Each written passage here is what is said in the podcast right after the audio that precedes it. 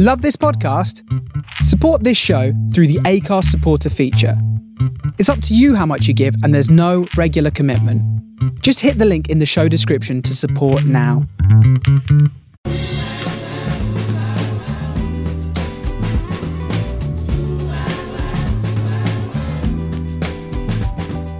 This is the Soho Radio Podcast, showcasing some of the best broadcasts from our online radio station right from the heart of Soho, London.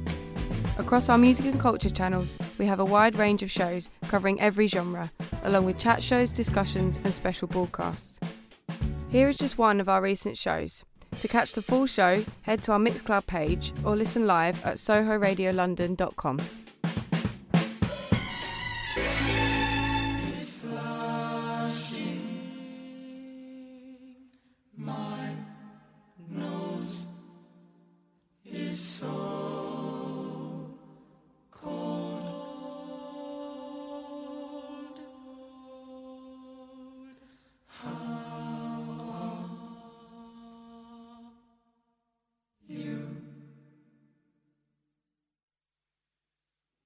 Well, that's the uh, wonderful piece called How Are You?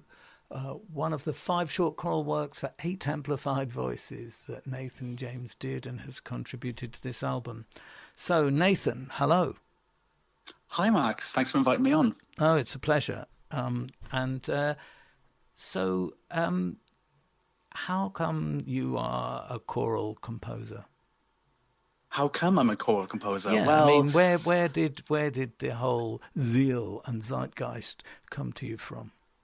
mm, well, uh, I mean, you might be able to tell from my uh, lilting Welsh tones. Um, but I'm from South Wales originally, and uh, choral singing and uh, and singing in generally was just was just part of, of my upbringing from a really young age, from probably three or four. Um, sung in choirs ever since. Was in the National Youth Choir of Wales. Uh, sung with lots of youth choirs in you know my local town my local county, and then um, studied in Cardiff uh, for my undergrad and masters and. Had the amazing opportunity as well to sing with the BBC National Chorus of Wales. So it's always been there, singing. Um, and I suppose it was just from, you know, the singers next to me, friends and colleagues just going, oh, you know, we need an arrangement of something, or could you possibly create something new? We've got, you know, three minutes to fill in a concert. And it sort of started from there, really. So are you saying it's kind of like osmosis?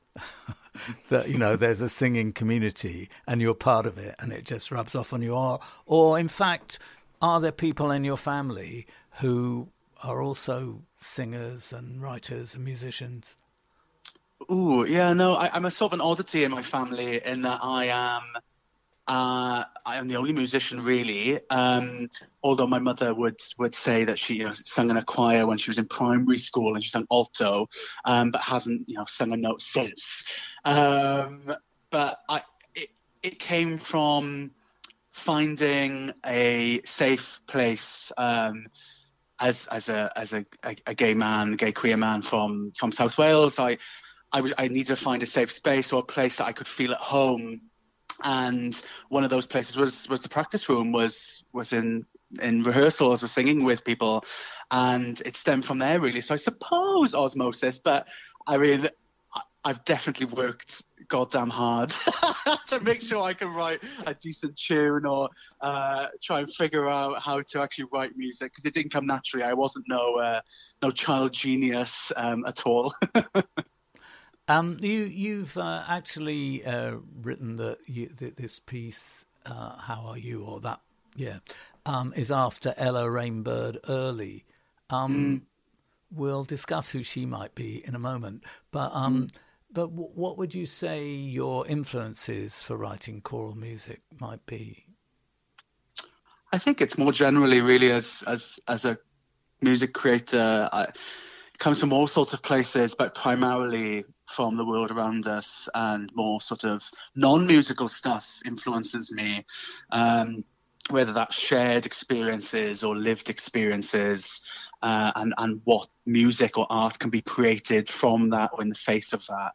Um, in terms of you know things I listen to, all sorts. I absolutely love, you know, early Baroque or French Baroque, uh, right up to things that Caroline Shaw's doing in America and Ted Hearne.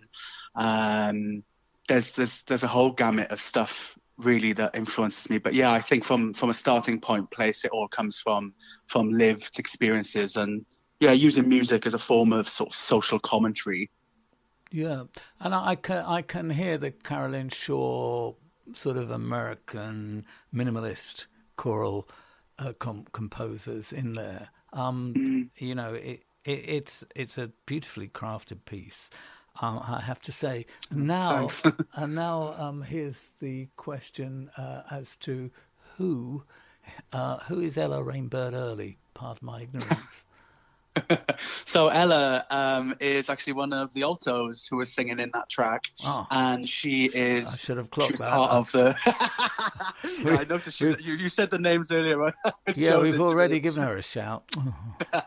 yeah, yeah. Don't give too much uh, Sorry. spotlight. No, but she, yeah, she, the words are all are all from her actually, and and from um, a short 60 second video that she submitted to me of her, a time that she had in Sweden.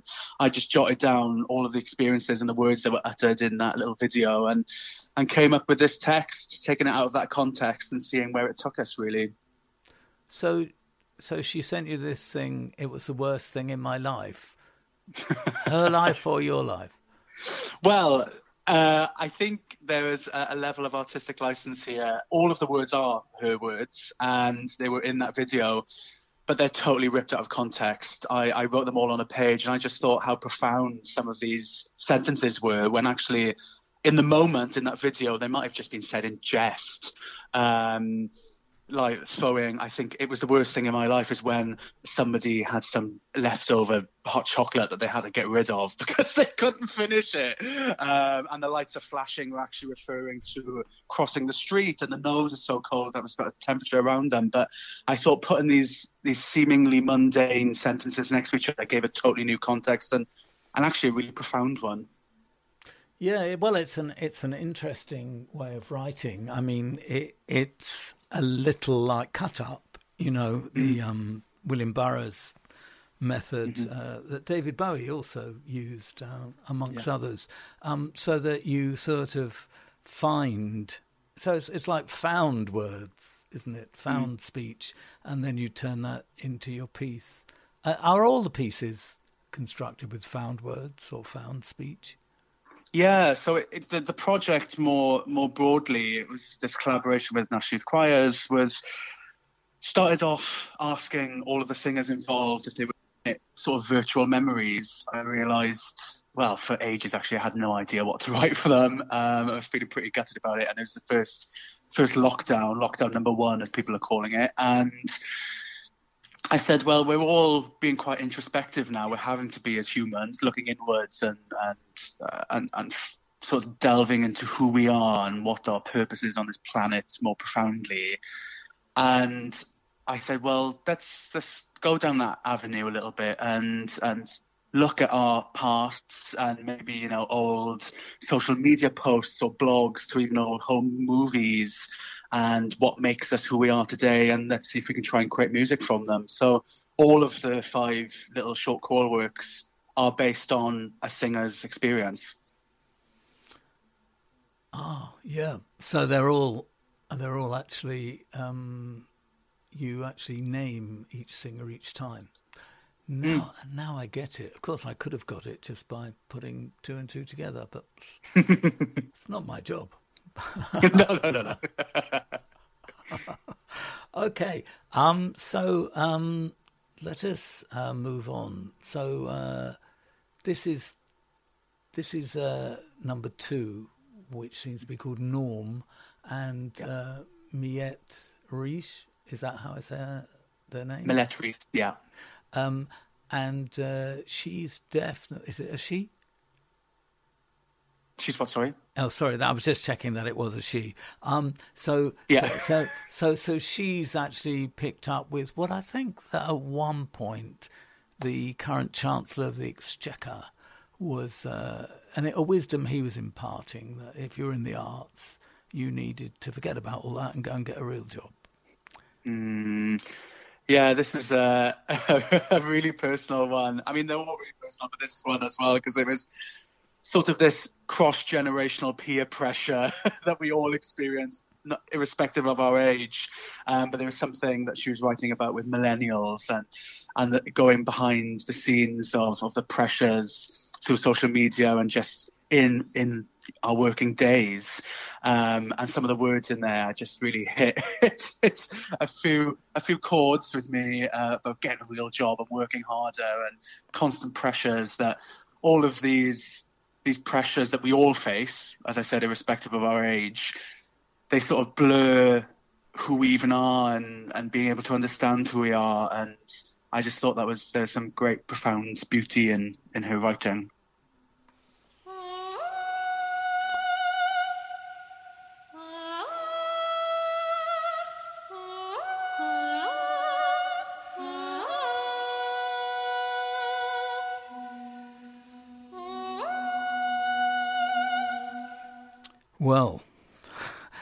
I, think I could hear the emotion behind that.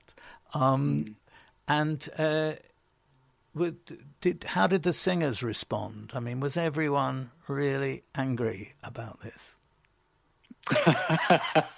um, yeah, no scores were flying across the rehearsal room. Uh, well, I suppose we weren't in a rehearsal room for a long, long time, so that's good. I was hidden behind my screen in my house. um, yeah, I mean, Ah, God, they're so good. I mean, every time that I have the opportunity to listen to that, it's just something. It's like a sucker punch, and they, yeah, they were just so fantastic to work with, and they just every every one of these little movements. It's all, as I said, all inspired by their lived experience. So it came from a personal place for them as well. Often with composers and music creators, and you and you bring a work to you know, performers, musicians, ensemble, uh, it's often your own uh, experience that you're bringing into the room. But this was so personal that I was able to work with their experiences that it did become really emotive um, and they could really get their, their, their fingers and nails deep into the music and, and gain a different perspective on it. Um, I, and it was breathtaking that those things were said. And because you know, across the board at the moment, um, people who charge us money for their services, um, mm. uh, like, say, electricity companies, are putting up their prices. Um, and yet, everyone around us, their money hasn't gone up.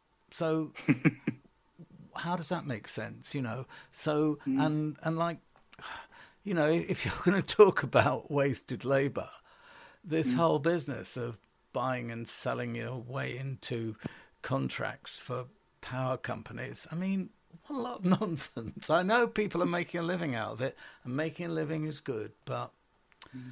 how come artists get kicked and not people who are, you know, um, scrounging of us?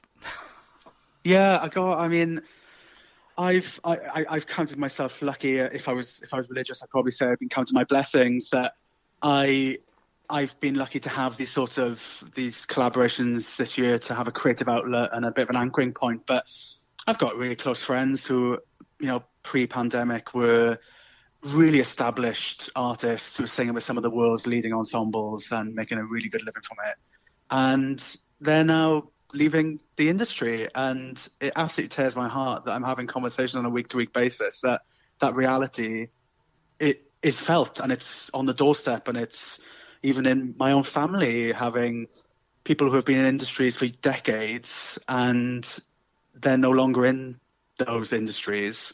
It's just, it, well, it's like putting out another fire every single day at the moment. Yeah, and there's a sort of pretense that um, nothing has changed, whereas in mm. fact, kind of everything has changed. Uh, I'm almost tempted to quote Yeats, "A terrible beauty is born," but anyway. Mm. Um, so uh, uh, here's another question for you about your oeuvre, and and that and that is this. Um, so, do you only write uh, choral works, or um, you know, are you a wizard at the string quartet as well? I don't think I'm a wizard at anything. I suppose uh, you could be the judge of that. But I yeah, I mean, I write all sorts of music. Um, for a few years, I didn't write any choral music actually because I was taken up writing works for orchestra. I was lucky enough to be able to work with the London Philharmonic Orchestra for a year and was commissioned for an orchestral piece for them, and then followed up with a brass piece. I've done collaborations with flautist Carla Rees um, on some installation and exhibition works.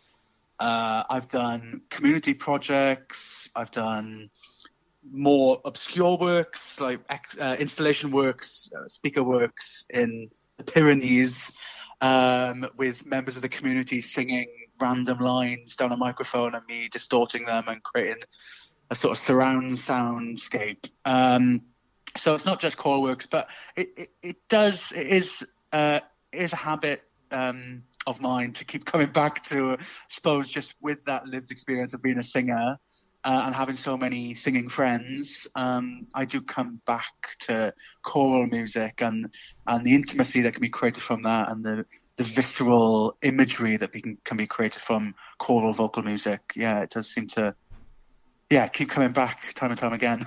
yeah, um, and and actually, you know, kind of what we heard on the last piece is like you're sort of a, a sculptor with it because um, it felt like they were singing shapes, uh, not mm. shape singing, but singing shapes.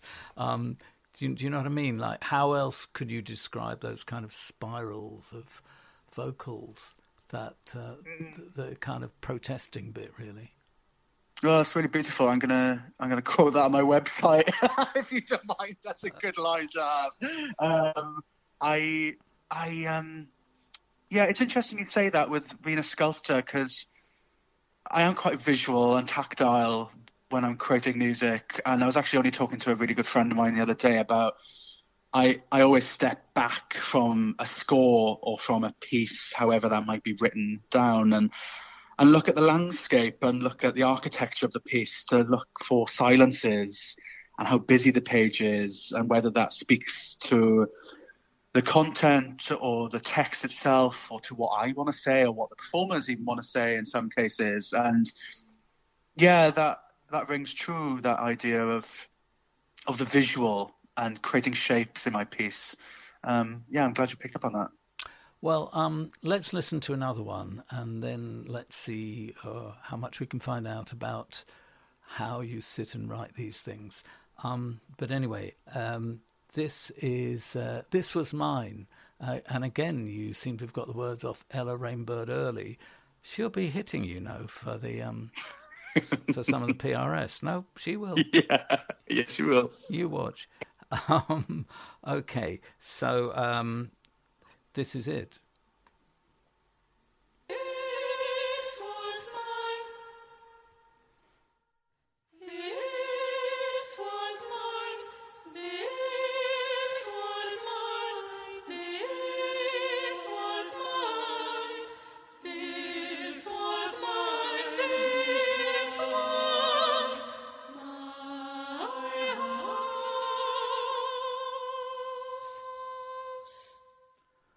Well, that's a very haunting piece. This was mine. Uh, it's the third of the five short choral works for eight amplified voices, Morals and Interludes by Nathan James Dearden. And we're speaking to Nathan now.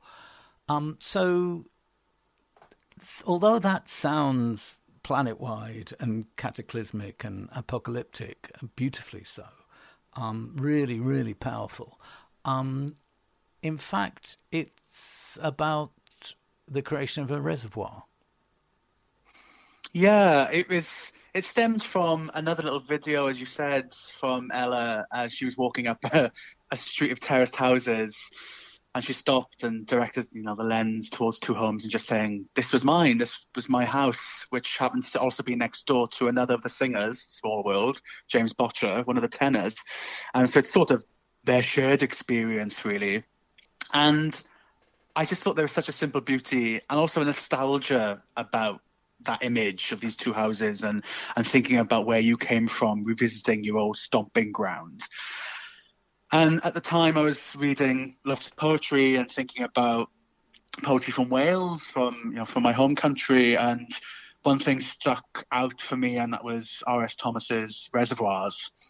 and I published, I think, in the late 60s, and it was all around the opening of Celyn, Lake Celyn Reservoir. Um, and the tragedy behind that story is that the reservoir was created by flooding Capel Celyn, which was a rural community in Bala, North Wales, in the Afon Tryweryn Valley. And such a tragedy that is part of, of Welsh history uh, and recent Welsh history. I think the flooding was only in the 60s, and the poem was written just a few years later. And the idea of home and what home is for us really struck a chord. So I thought, let's let's run with that. Well, it, it, it has all kinds of echoes in this time when, you know, our very existence on the planet is clearly threatened, and we're all talking about it and singing about it, writing about it, making videos about it. Um, it very very powerful piece. I, I kind of like the way that you've um, stripped down the vocals. Really, that seems that it, it feels very kind of forthright and haunting at mm. the same time. Um, mm, thanks. Yeah, I think it was. I think what I wanted there was was an earnestness and a and an immediacy in in that piece. So there's yeah lots of lots of unisons and and more forthright exclamations. Um, and yeah, again, the singers go just yeah transformative. Um, so uh, when you are writing choral music, how do you go about it? well, what, what, uh, I mean, you know, I'm I'm sort of interested. I mean, Joe says um, mm. that he um, spends time singing as well as um, notating, and I just wondered um, how you came upon it. I mean, given that you're a singer anyway, I mean, I kind of want somebody to say, but I don't think anybody is going to say this. Oh, yes, well, I, I get my Logic out or whichever soft, software they're using, and um, and I play, I sing all the parts. Mm. Well, I, ha- I, have done something like that before. Um, I certainly did that for the piece I did actually in the Pyrenees in France, and and, and, and created sort of a multi-track version of an idea that I wanted, and then try and replicate that through using other other people, other other performers. Um, usually, it's it's a mixture of things. It's a mixture of of sounds I know work really well, like like connect connective sounds within grouped voices that I really enjoy, and I love. And a lot of choirs uh, always comment on this my music, perhaps both positively and negatively. But I love a higher tenor and a lower alto, and that that really lovely middle sound. I create that, and actually, I think most of these pieces does that um, because I loved exploiting the lower range of the altos in the Youth choirs, and then the higher ranges of our tenors. Um, and also, yeah, singing things through little riffs, and because I I, I know a little of the of, of of choral music and the history of choral music and having performed a lot of it myself, it's coming back to those experiences and those melodies and those movements of Buxtehude that I used to love singing or coming back to some really tight close harmonies of jazz from my study days and and thinking where I can go from there and and then mapping it out on a page. Um, I suppose, yeah, I suppose that's that's the answer to that. But this one um, is uh, very short. Uh, mm. the shortest piece today, actually, clocking in at I think 57 seconds. Um, and, and, it's about staying away from clocks. yeah, I, I said I, I, did a little blog on this piece, and I said, well, every every song cycle has to have a fun one, right? And and this was it. Um, because I realised that a lot of the music that I was writing for for this project, for this collaboration, was was quite serious and quite profound. And and I suppose there is something underlying here. There's an undercurrent. And it was during lockdown. I just took my watch off and turned away from all my clocks because I loved that feeling of freedom that I wasn't bound by time. Uh, and again, it was picked up by Millette in one of her blogs about uh, sort of tongue in cheek of how to be a master procrastinator. Uh, and one of the lines was, yeah, stay away from timekeeping devices. Yes, well, we're in their thrall on the radio, but here it comes.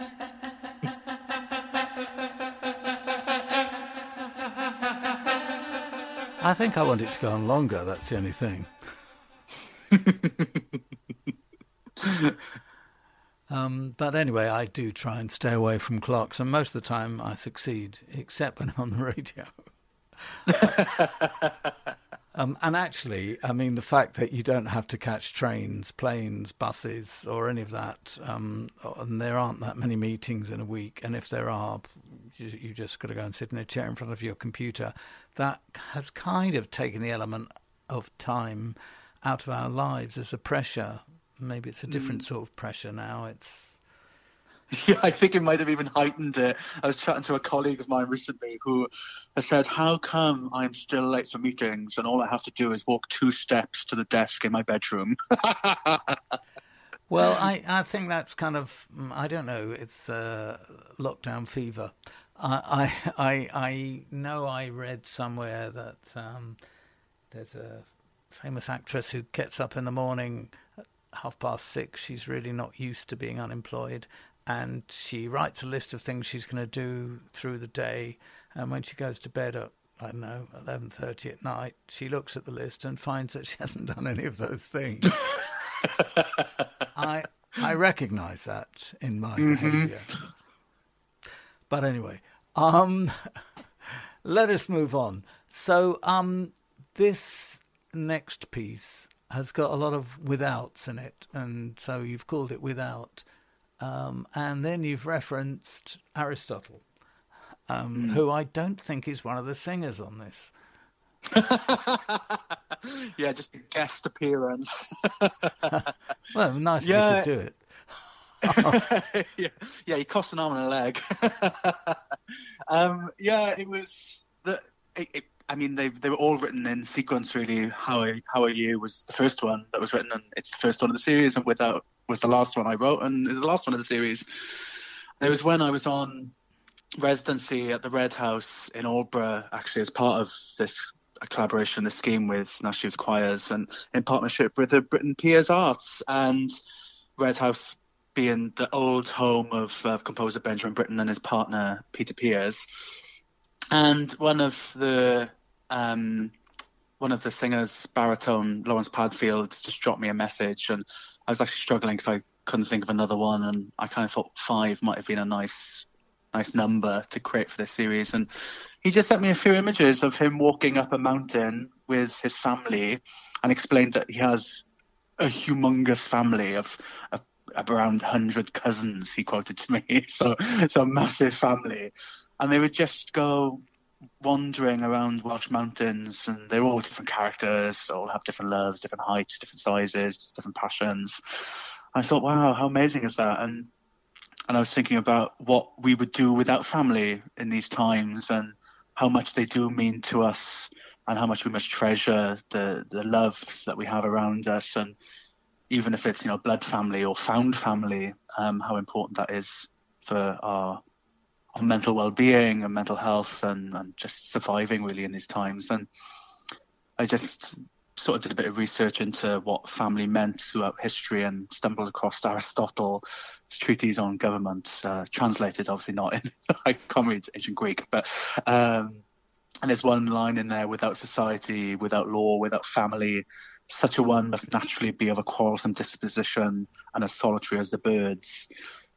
And I just thought, oh, it's just such a gorgeous little phrase. Um, I, I mean, I partially disagree with Aristotle because maybe the freedoms that birds have is something that we all desire or want, really. But just thought that really struck a chord. Well, as as Bob Dylan said, are birds free of the chains of the skyways? And uh, but never mind that. Um, when I saw that line, "We are as solitary as the birds," I was thinking, I I live really on a park, which then turns into kind of countryside, and uh, but there's a there's a boating pond and ducks and geese and things like that, creatures mm. like that, even swans congregate um, on that and the lake that's nearby.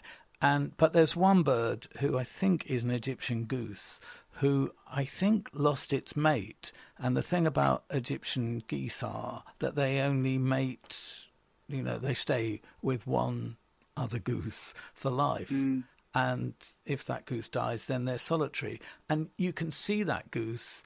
It stays around at dusk and kind of patrols the lake on its own solitary orbit. And um, and so, although you think, yeah, birds flock and birds have partners and birds lay eggs and all those things mm-hmm. that they mm. do together, that that goose actually is a major symbol to me. Uh, mm. Not that I'm a solitary, but you know, I just wonder how it does it. Yeah, that's really beautiful. I I live near um, the Thames, and fortunate to be able to you know take my state sanctioned walk down there every now and again and and it always just breaks my little heart when I see just you know flocks of swans together and and then there's just one little one little bird on its own and actually funny you should say that it's usually an Egyptian geese um, yeah well, perhaps perhaps we've got it wrong about Egyptian geese, and perhaps they don't mate for life. They just mm. mate and then they go off on their own. That's interesting yeah. too. Rebel without a cause. Yeah. Exactly. Anyway, I think we ought to hear without, don't you? Yeah. Without that. Without that. Without him, without her. Without that, without that, without him, without her, without love,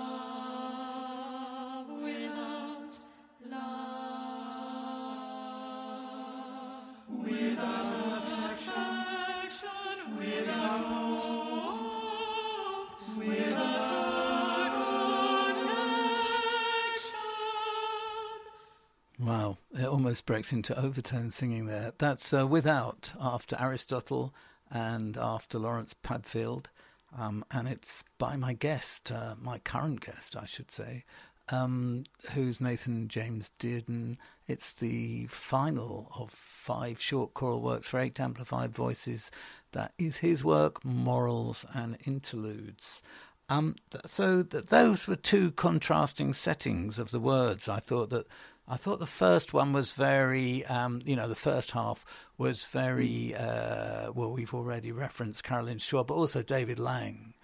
Um, you know, so the American, what I call minimalist choral writers, but perhaps they're not all that minimal, they're just very uh, contemporary. And, um, but then you turned it into much more of a motet, and that's one of the things that I have about all four of you on who are the composers of this album, and now I'm thinking, yeah, there are four of you, um, and uh, um, yeah, that that that there is a love of the motet. It kind of gives you a freedom, um, and it, it must be quite difficult to write that way because it just sounds so free.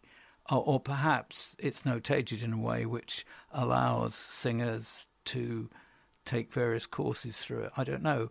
I mean, how how does the notation of the first half, which must be very precise, and the second half, which might be precise, but do they vary?